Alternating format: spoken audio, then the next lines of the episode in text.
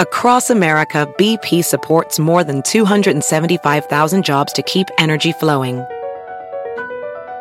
Jobs like updating turbines at one of our Indiana wind farms, and producing more oil and gas with fewer operational emissions in the Gulf of Mexico. It's and, not or. See what doing both means for energy nationwide at bp.com/investing in America. Everything is changing so fast. I mean, back in my day, we were lucky if we could get one video to load. But now with the Xfinity 10G network, you can power a house full of devices at once with ultra-low lag. The future starts now. Restrictions apply. Actual speeds vary and not guaranteed.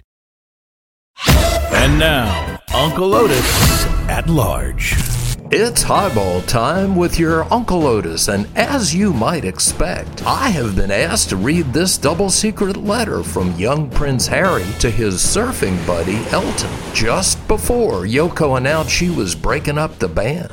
Dear Elton, hey, what's up? How's the family? It's your little Prince buddy Harry, and boy, am I in a pickle over here. You remember a while back when I married that cute girl Maggie from Canada? Hell, we were all set to hunker down at the palace, drink some cold beer, and, you know, watch Lifetime movies for women for like the next 100 years. Well, Maggie went all Yoko on us and changed her mind. Now she wants us to move out and rent a two-bedroom in Queens, just to keep the connection thing going. And then I'm supposed to find a job and start paying retail like everybody else. I'm gonna be the other cat, formerly known as Prince. Honestly, I think she's been listening to too much Eraserhead, but she won't listen to me. I told her, honey, there are no refunds on this ride. You can't go uptown to get downtown. But all she can talk about is the new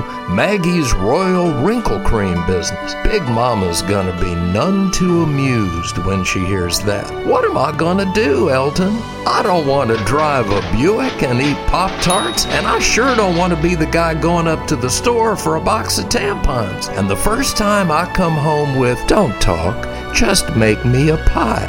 I don't know how she'll do. You know, we used to love our trips to Zanzibar, where we'd have white Russians and try all the white winter cheeses. Now she'll probably make me go to Burning Man or something. I'm trying to play team ball here, but what would you do, Elton? You're the sanest guy I know. So what's that tell you? Anyway, I'm gonna be in the doghouse big time back at the tower, so hey, fork over any ideas if you got them, and look for me on the news or eHarmony. This has been another Highball Time exclusive hallucination by Handover Fist, making things worse since 1965. This your Uncle Otis, and I'll see you at the Peace March.